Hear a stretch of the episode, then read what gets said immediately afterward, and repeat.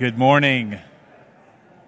Good morning, everyone. Good morning and welcome to Germantown Presbyterian Church. Welcome, one and all. Uh, if this is your first time back in the sanctuary for a long time, then welcome back. And as I said last week, welcome home, back to where we love having worship here in our sanctuary. If you're visiting with us, it's been a long, it's been a long story, but we had a big flood, so we haven't been in here in several months. But we're back, and so welcome one and all Delighted that you're here this morning. Delighted that you're here. If you are a visitor, so glad you're visiting with us this morning. Welcome to you, and welcome to you if you're visiting with us through our live stream. Welcome, one and all, to you who are watching us at home. We're certainly grateful for everybody's presence, whether you're here in our pews or at home in your, uh, the pews in your own living room. We're delighted for everybody to be here. If you are watching at home, then you can download our bulletin from the church website and you can participate in everything as we are doing here in our sanctuary.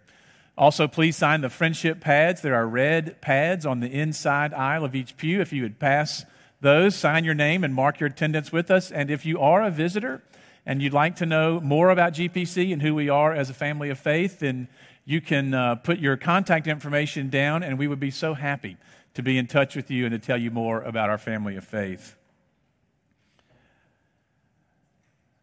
We are growing more and more accustomed to how we are uh, getting back to worship. And honestly, every day, it seems like every Sunday, there's something I have to, to remember to do that's sort of pre COVID, uh, like uh, we are passing the plates, for example, for our offerings. And so we're doing that. And for the first time in a long time, the hymns are not printed in your bulletin. The hymns are in the hymn books. And so we're getting back to our routines, and it'll take some continual adjustment, but we're doing that. And so thank you, everybody, for your patience and your participation in all that we are doing. We're going to continue with our schedule through the summer. We'll be like this for about another month or so, where we will be in here for one service at 9:30. And again, a nice addition today is that our uh, adult Sunday school classes are back on site and they're here, and you can see uh, Mike. You can come talk to me if you're interested in an adult Sunday school class.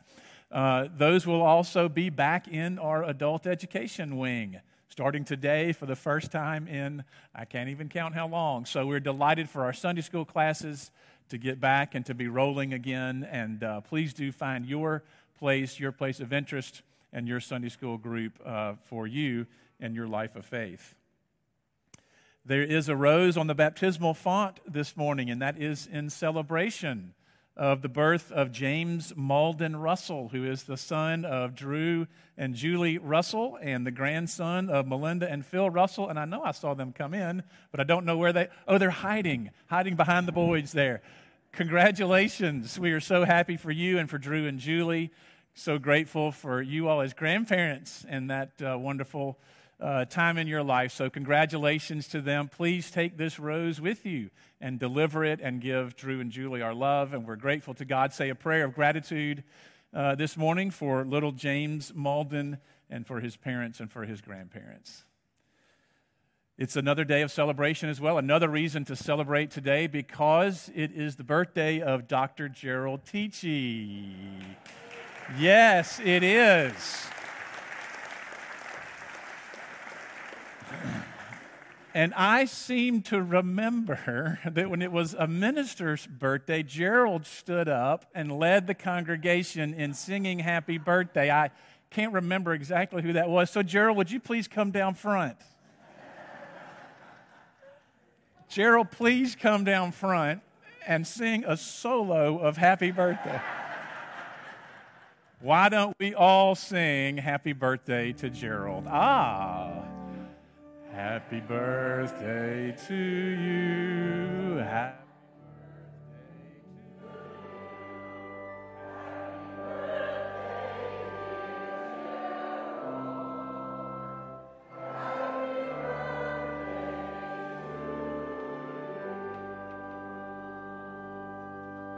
It's not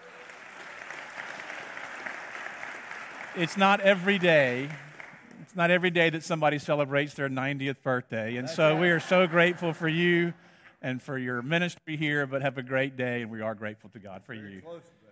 Well, and uh, I should have never signed up for Facebook, even though I never use it, but that's, thank you. You, got, I, you all are very kind. Thank you, sir.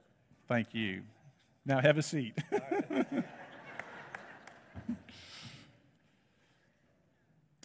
Friends, of one or two more notices uh, just to remind you of our evening worship service.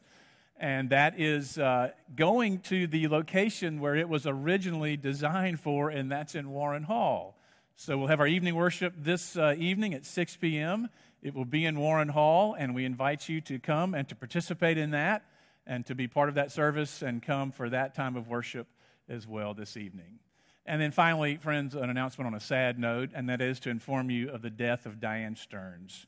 Diane died suddenly on uh, Friday evening, and uh, we're so grateful for her. We're grateful for her husband, Fred. And uh, we'll know more about a service time, and there'll be some more details announced very soon, but it is most likely that there'll be a service in here on Wednesday morning. But please stay tuned. We'll get that information out to everybody as soon as possible. But please be in prayer for uh, Diane and Fred's two sons and be uh, thinking of them and their grandchildren in your hearts this day. Friends, those are all of our announcements. Now let us prepare our hearts and minds to worship God.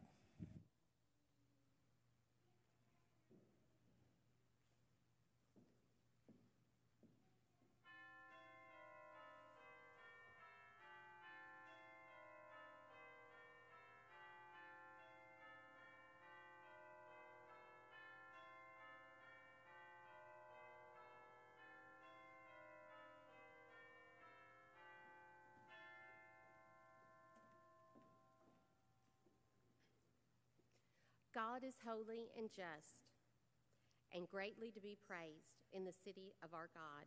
God provides in ways that are strong and sure, and He is worthy of our praise. Please stand and join me in our call to worship. Great is the Lord and greatly to be praised in the city of our God. God's holy mountain, beautiful in elevation, is the joy of all the earth. We ponder your steadfast love, O God, in the midst of your temple. Tell the next generation that this is our God, who is God forever and ever. The Lord will be our guide forever.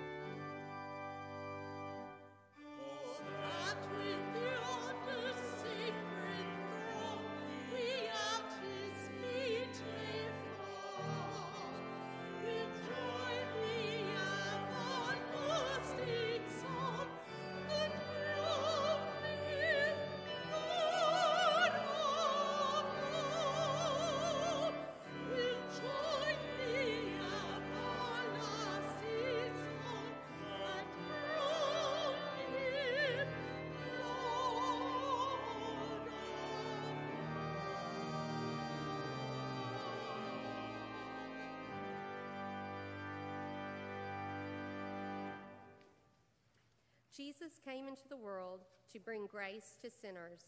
Out of gratitude for God's mercy, let us confess our sin together.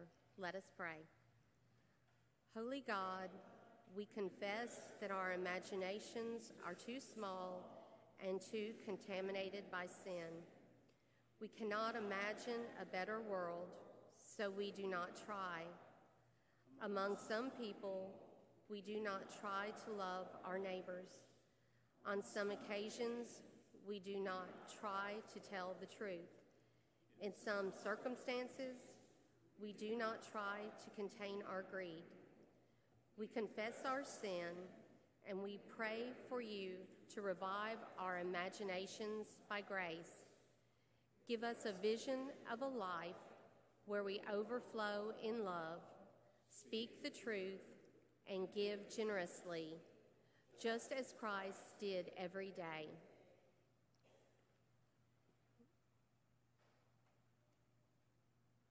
We pray in the name of Jesus Christ. Amen. Christ's death on the cross reconciles us to God. His resurrection brings us new life in God's presence.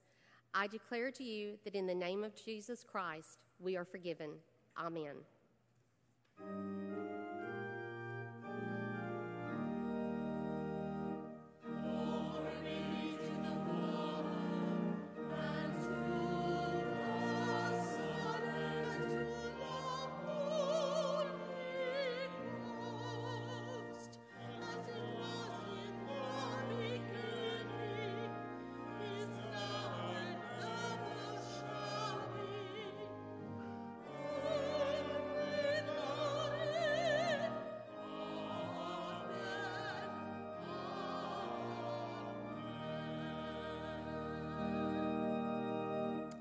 The grace of our Lord Jesus Christ be with you and also with you. As our children come forward for the children's sermon, please greet those around you with the sign of God's peace.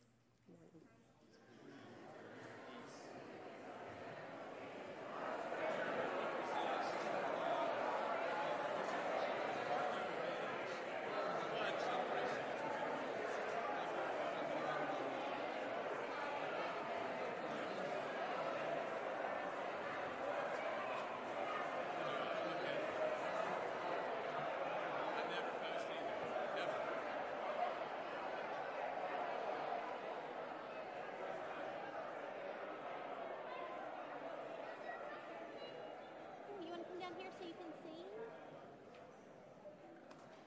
Hey, Luke, come on over here and sit. Sit. Oh, goodness.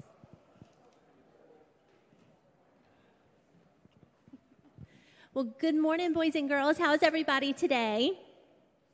Good. It's good to see you. Well, if you look up here today, you can see that I have um, a couple little tools here and I have a little bucket of water. Probably not what everybody in the sanctuary wants to see is more water, but we're going to do it. I think we can do it. so we're going to see, um, I have two tools and we're going to see what sinks and what floats. So what is this one? It's like a Lincoln log. Yes. You, raise your hand if you think it's going to sink, or raise your hand if you think you're going to float. Raise it. Raise your hand if you think it's going to sink. Okay. Raise your hand if you think it's going to float. All right. Okay. Um, Jean, you want to come up and put it in the water for us? What does it do? It floats. Okay. And what about this little metal tool? Raise your hand if you think it's going to sink. Raise your hand if you think it's going to float. Okay, Risto, come on up and put it in the water for us. Let's see what happens. You know it's going to sink. Oh, you're right. It did sink. So, our story that we're talking about today has to do with water, and it has to do with Jesus and his disciples. And he sent his disciples out on a boat, and they're on the lake, and a big storm came up, and there was lots of wind and lots of waves and they were scared. They were afraid that they were going to fall in the water and drown. Here's a picture. And all of a sudden, they saw their leader, Jesus, walking on the water out to help them. And one of the disciples, Peter, decided to climb out of the boat because he loved Jesus and he, he wanted to be with him and he wanted to feel safe. And when he stepped out from the water, he started to walk toward Jesus. But all of a sudden, he got really distracted with the wind and the waves, wouldn't you? Wouldn't that start to make you worried? And all of a sudden, he started to sink. But Jesus reached out his hand and he saved Peter. And he wondered why Peter doubted him, that he, as long as he kept, Peter kept his eyes on Jesus, he could walk forward and he can live with confidence, kind of like us. When we get scared, who should we keep our eyes on? Jesus. Thank you, Kate. That's exactly right. So that's what I want us to um, learn today when you come to Sunday school after church. We're going to talk about this story and do some fun activities, okay? All right, will you bow your head and will you say a prayer after me? Can everybody bow their head? All right, let's pray together. Dear Jesus, when the storms of life come, help us to keep our eyes on you and trust in you. Amen. Thank you.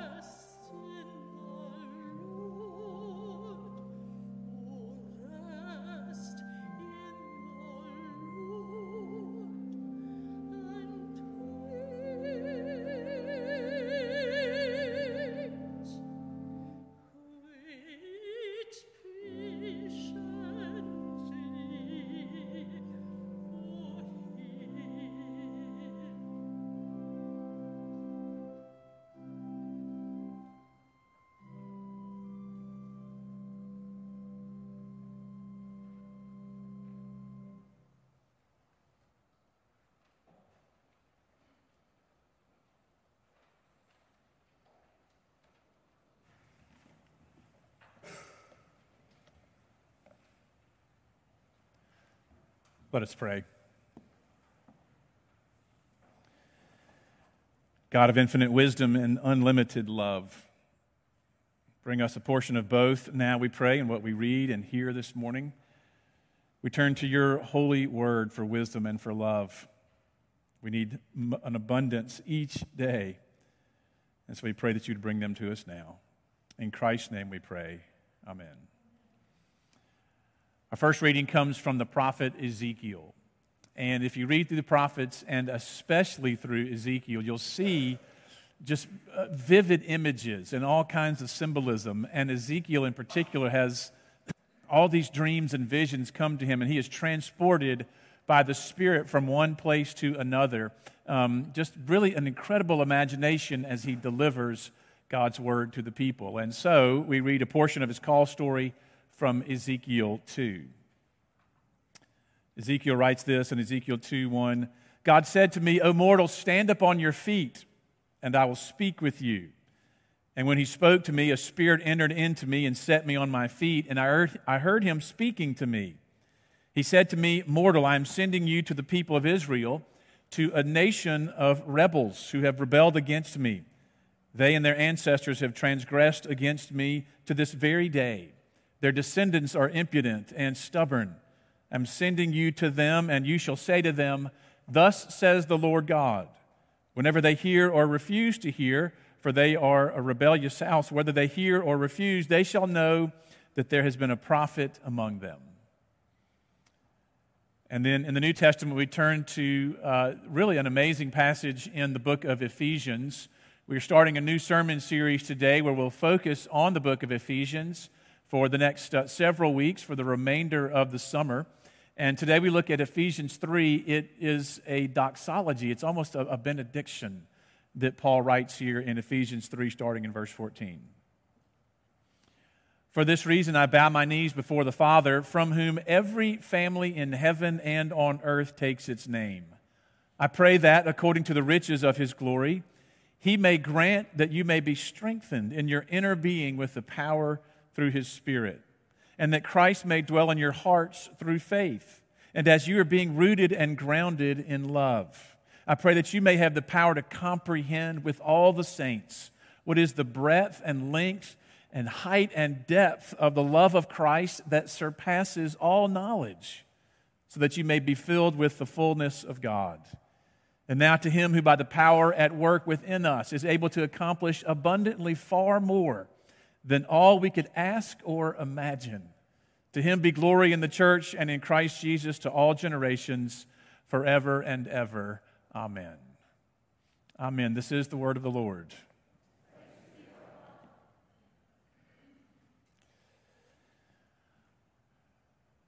One of the reasons I love having children in church is that they just remind us of some of the magic of childhood.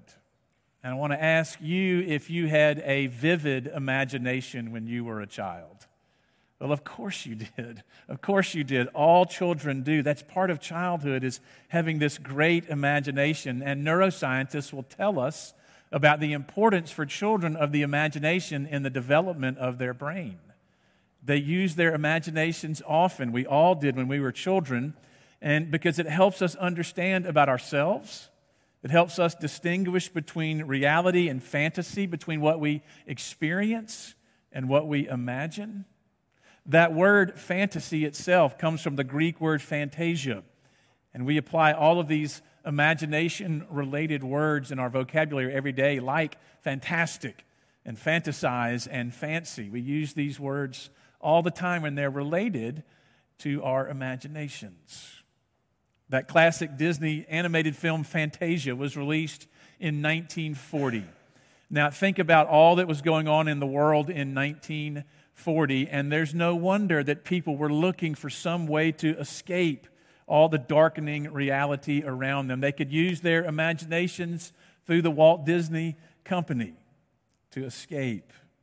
And then think about the imagination of Walt Disney himself. Think about the Disney company. They have created whole kingdoms of magic because children love exercising their imaginations, and so do adults. Now, I know this if you've ever taken your children or grandchildren to Disney World or the Magic Kingdom, you know how much you enjoyed it as much as they did. And you said you were going to just to take them, but it was really for you also. We had this great elaborate fort in our backyard when I was growing up. It was actually two stories. There was a room down below and then a lofted area, a room up above, two stories tall. And as children, we played in that fort every single day after school. One day it might be a ship on the high seas, and all of us kids in the neighborhood, we were all pirates. The next day it was a tank bulldozing through enemy territory. The next day it was a medieval castle under siege from all the barking dogs below us. Yes, we would pull our dogs into this imaginary world, reality and fantasy mix. The real threats, of course, were the adults who had to come tell us to come inside for dinner. And there are always those occasions when reality would come crashing in on our fantasies. I remember the day when one of my cousins imagined that she was Supergirl and that she could fly. And she took a flying leap off the second level of that fort. And then she had a much better understanding of the power of gravity over the power of fantasy. If you were here on Wednesday, you noticed that there were several Supergirls flying around our Warren Hall during the Wacky Wednesday Special Needs VBS. I see a couple of them right over here. They had a big S emblazoned on their shirts. And one of our participants also, a young woman, flew into Warren Hall with a Supergirl outfit on, cape and all. It was Superheroes Day. And what I noticed about her, because you just couldn't help but notice it, was that she kept using one word every time she spoke the word love. She kept telling people, I love you. She wouldn't start her turn in the recreation that I was leading without offering out her hand for me to grasp, and she would look me in the eyes and say, I love you. Every time, six or seven times. I love you. I love you. I love you. Now, as I thought about it later, it was a fascinating moment in the middle of this make believe day this offer of genuine love.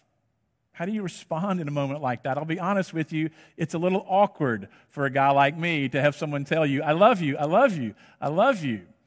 Now, this is coming from the guy who forgot the day before, last Tuesday, was his 25th anniversary.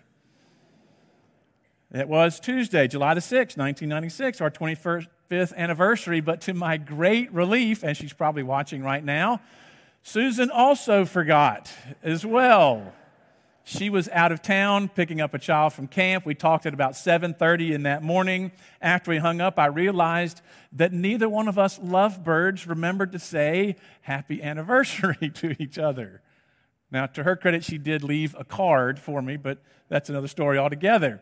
So there we are on that day. And then the next day, here's this participant at VBS imagining that she is Supergirl, but offering real, selfless love out of just happiness and joy.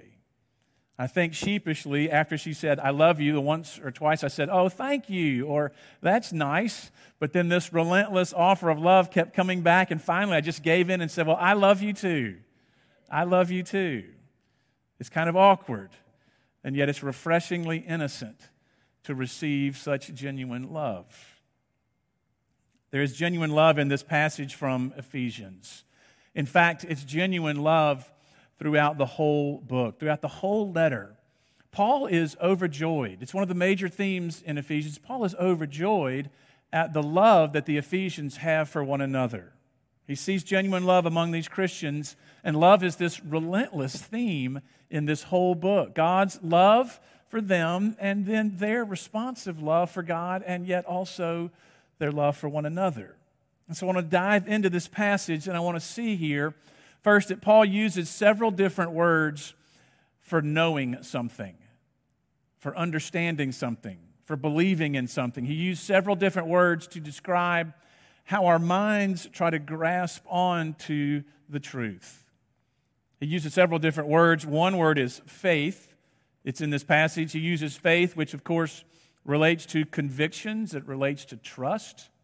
In verse 18, the word that's translated uh, in our English is the word comprehend, and it literally means to lay a hold of or to seize, to take. And the idea behind this is sort of conquering a concept in order to make its truth real in your mind.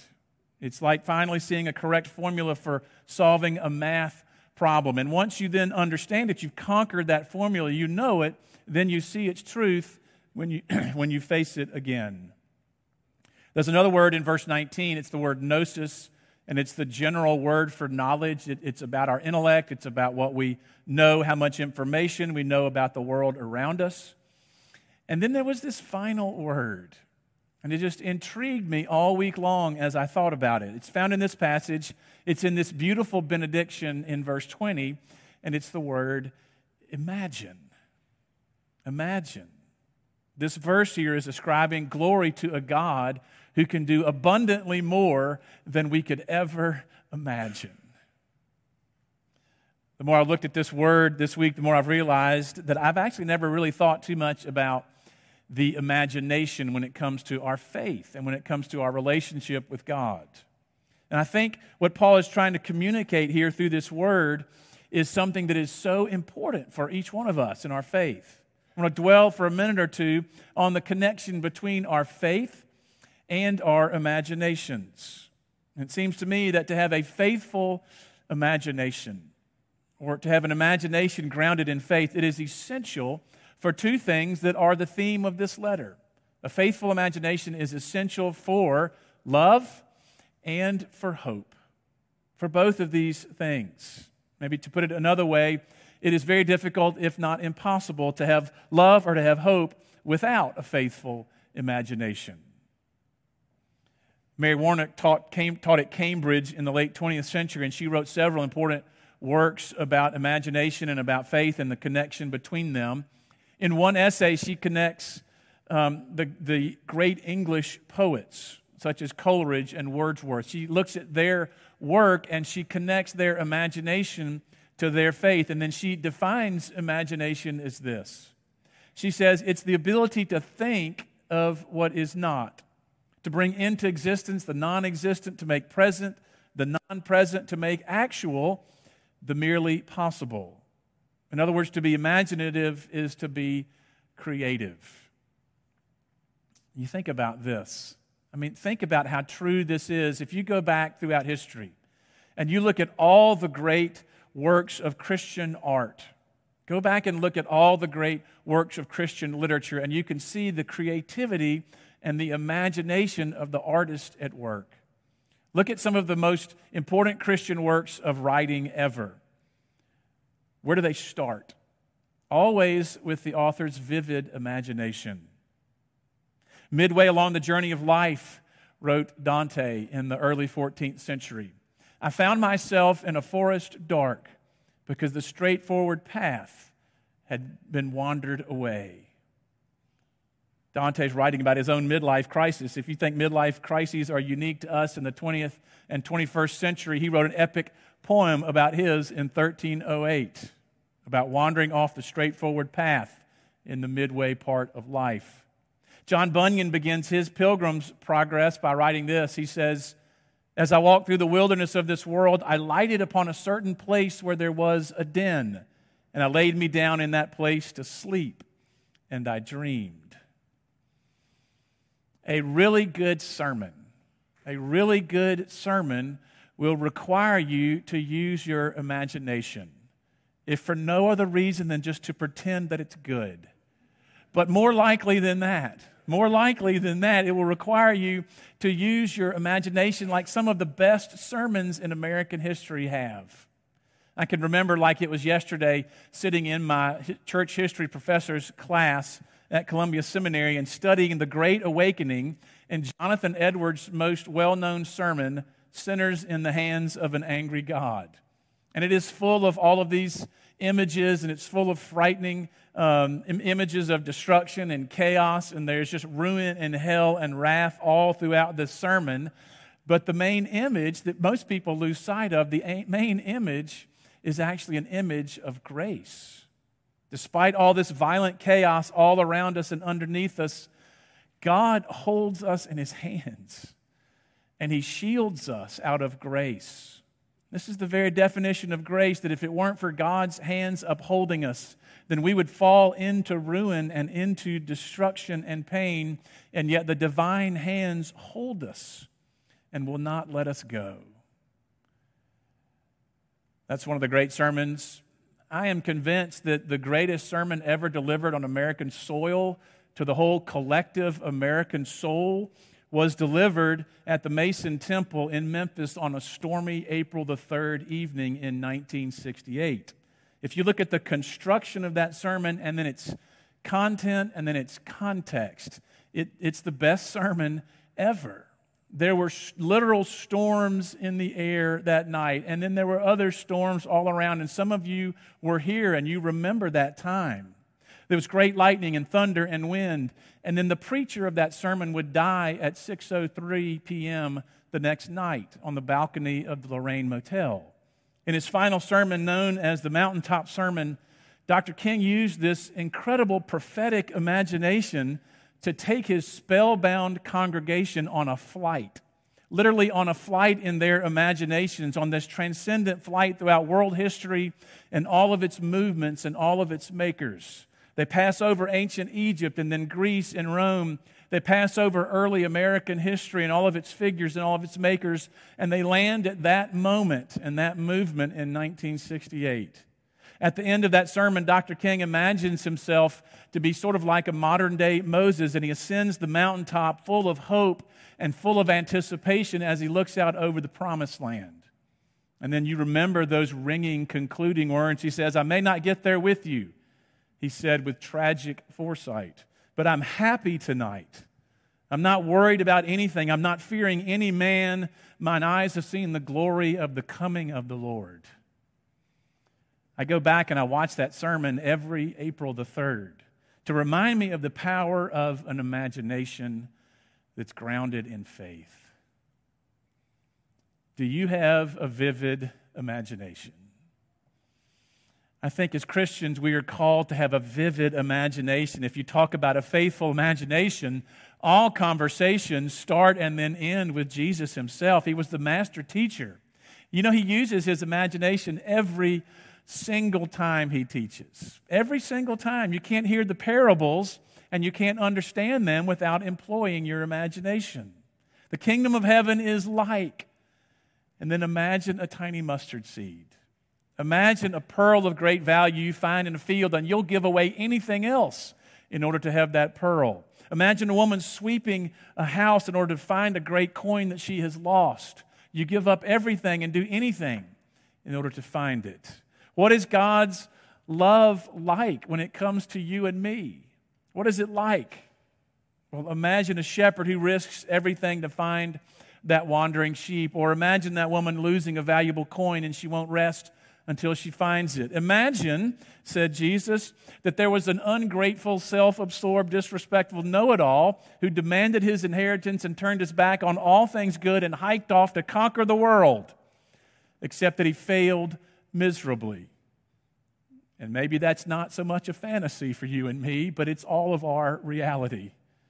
Now imagine, said Jesus, a loving father scanning the horizon hoping that that son would come to his senses. And when he does, imagine that father running to embrace him, to forgive him, and then throwing a celebration because someone who was lost is now found. Can you grasp? Can you grasp this theme of Ephesians that is about this relentless offer of love from God to you and me? This great theme of Ephesians, can you grasp and know and understand and comprehend what it means to truly love another person.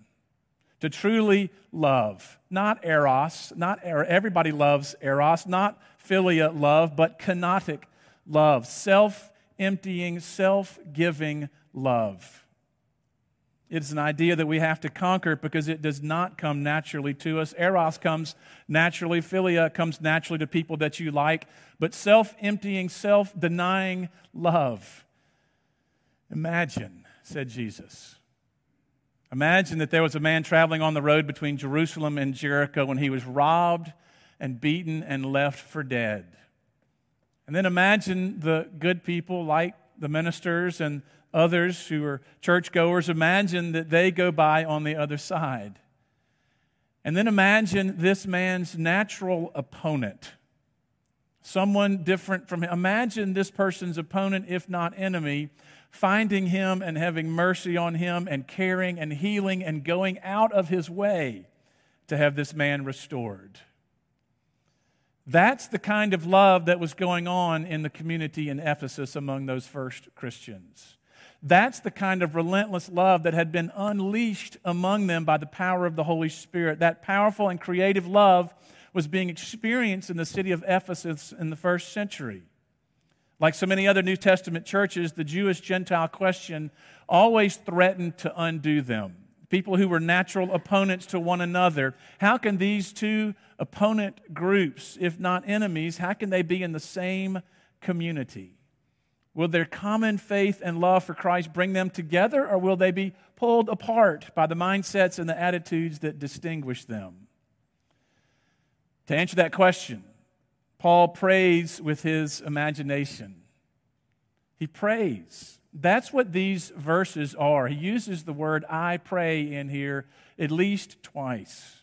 He says, For this reason I bow my knees. Now, you know it's a serious prayer when somebody gets down on their knees. I pray, he says, I pray, he says again, that you may know the immeasurable love of Christ. When a biblical writer uses words like height and depth, and breadth and length. What they really mean is that there is no breadth, there is no length, there's no height higher than God's love, there's no depth deeper than God's love, there's nothing wider, nothing stronger, nothing better than God's relentless love. It surpasses, he says, intellectual knowledge. It surpasses intellectual knowledge. It's, it's a matter of the heart. Love always trumps the intellect. It always does. And this concluding doxology is amazing.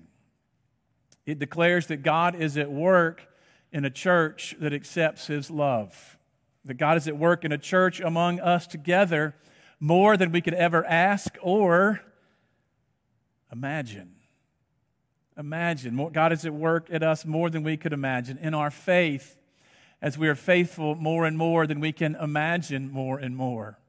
We imagine new ways to love and serve our community. We imagine new ways to go outside of these walls and to engage in people in our community. We imagine how we can spread this love more and more, even within our own families, even within our own neighborhoods, our own communities. We imagine more and more when we are faithful. We can imagine a peaceful world void of violence. We can imagine a satisfied world with no hunger. We can imagine a healed world with no cancers or illnesses. We can imagine an unbiased world. We can imagine a just world. We can imagine a righteous world. We can imagine a better and better world when we love and when we use those imaginations grounded in faith and love. Paul finishes by saying that there is great glory in the community of faith. There's great glory in the church. When we exhibit this imagination grounded in faith, God is able to do more. God is able to do more, abundantly more, than we can even think, that we can even imagine. Do you think, can you imagine that God is ready to do more in your life than you even know is possible? And maybe you're in that phase of life. Maybe it's midlife. Maybe it's a health crisis. Maybe it's a sin crisis. Maybe you don't even know that God is holding you in, your, in His hands right now, but He is. Maybe you can't understand that. Can you even just imagine a little bit about what it's like to be loved by God? And can you imagine what God is ready to do in this church when we have our imaginations grounded in faith? Can you imagine what God has in store for us when we use our imaginations and come together in faith and in hope? We come together in love when we don't let all of those external biases all around us and even in us, when we don't let those pull us apart, but we unite ourselves around our common love for God and for Christ. Can you imagine? Amen.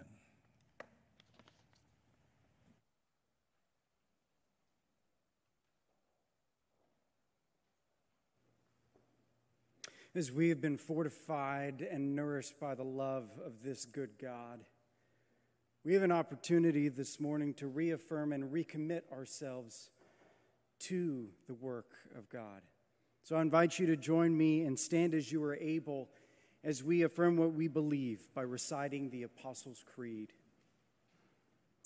I believe in God the Father Almighty, maker of heaven and earth, and in Jesus Christ, his only Son, our Lord, who was conceived by the Holy Ghost, born of the Virgin Mary, suffered under Pontius Pilate, was crucified, dead, and buried. He descended into hell. The third day he rose again from the dead. He ascended into heaven and sitteth on the right hand of God the Father Almighty. From thence he shall come to judge the quick and the dead. I believe in the Holy Ghost, the Holy Catholic Church, the communion of saints, the forgiveness of sins, the resurrection of the body, and the life everlasting. Amen. You may be seated.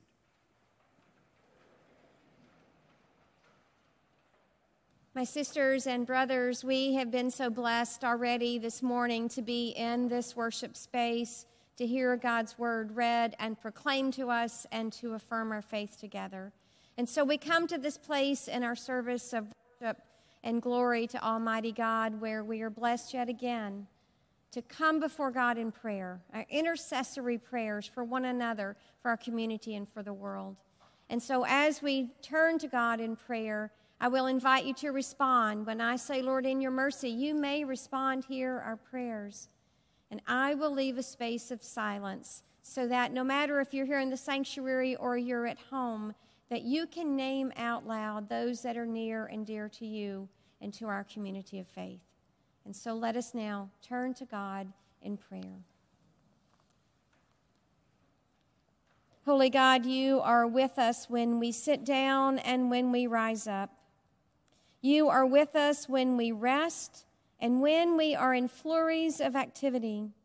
And you are with us now as we bow before you, offering our prayers of thanksgiving for the opportunity to gather here in this space to worship and glorify your holy name. Hear us now as we bring you our prayers for one another, our community, and the world, all lying in wait for your tender mercies. Lord, in your mercy, hear our prayers. God of healing and hope, as the world is opening, people are traveling, and our faces are once again being seen from behind our mask. It would be so easy to forget where we've been, what we've learned, and who we've lost.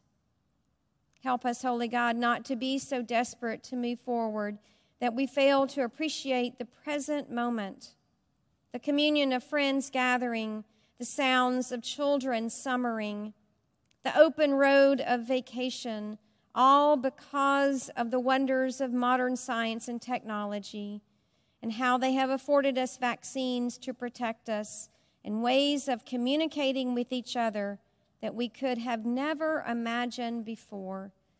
Lord, in your mercy, hear our prayer.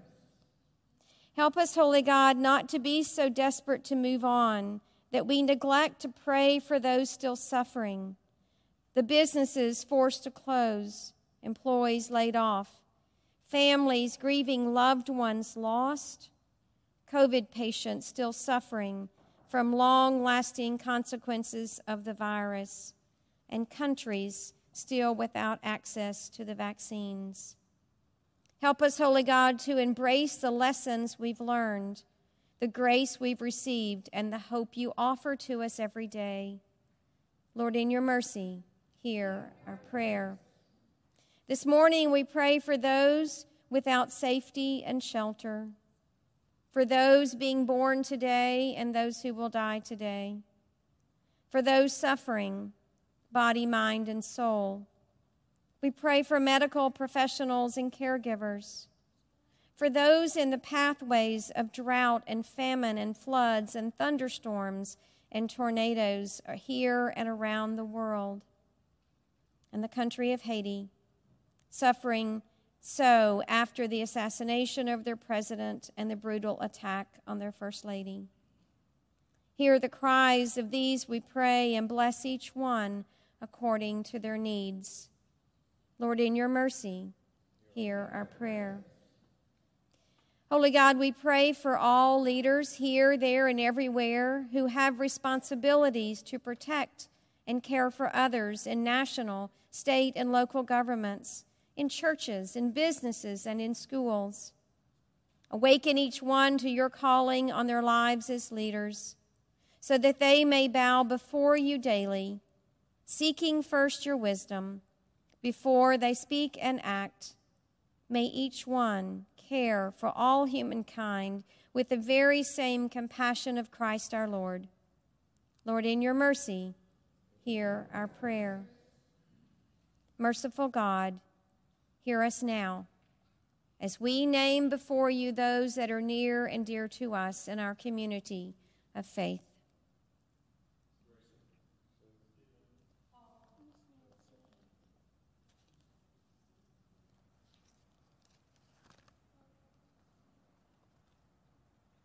Lord of mercy and healing, we ask your blessings to be upon those that we have named and those that remain in the silence of our hearts, for we know that they are known to you.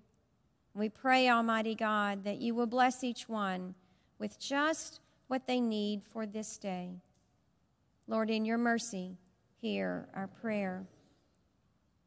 Holy God, awed by your kindness and compassion and mercy, we seek to respond in obedient faithfulness to you. Strengthen our resolve to follow wherever Christ leads us and to obey his commandment to love. And always, Lord God, remind us daily of your constant presence in our lives. Lord, in your mercy, hear our prayer. And hear us now, holy and loving God, as we pray together the very prayer that Jesus taught his disciples to pray as we say, Our Father, who art in heaven, hallowed be thy name. Thy kingdom come, thy will be done, on earth as it is in heaven. Give us this day our daily bread, and forgive us our debts, as we forgive our debtors. And lead us not into temptation but deliver us from evil. For thine is the kingdom, and the power, and the glory forever. Amen. Amen. Thank you. Friends, all that we have and all that we are are gifts to us from Almighty God. And so now we are able to return to God the gifts that we have so graciously received through the giving of our tithes and our offerings. If you're worshiping with us online, I invite you to go to the Giving tab, and there are multiple ways that you can give to the work of God's church called into being by Christ Himself. And if you're worshiping with us in person, the offering trays are going to come towards you now. Let us give with great joy and generosity. Thank you.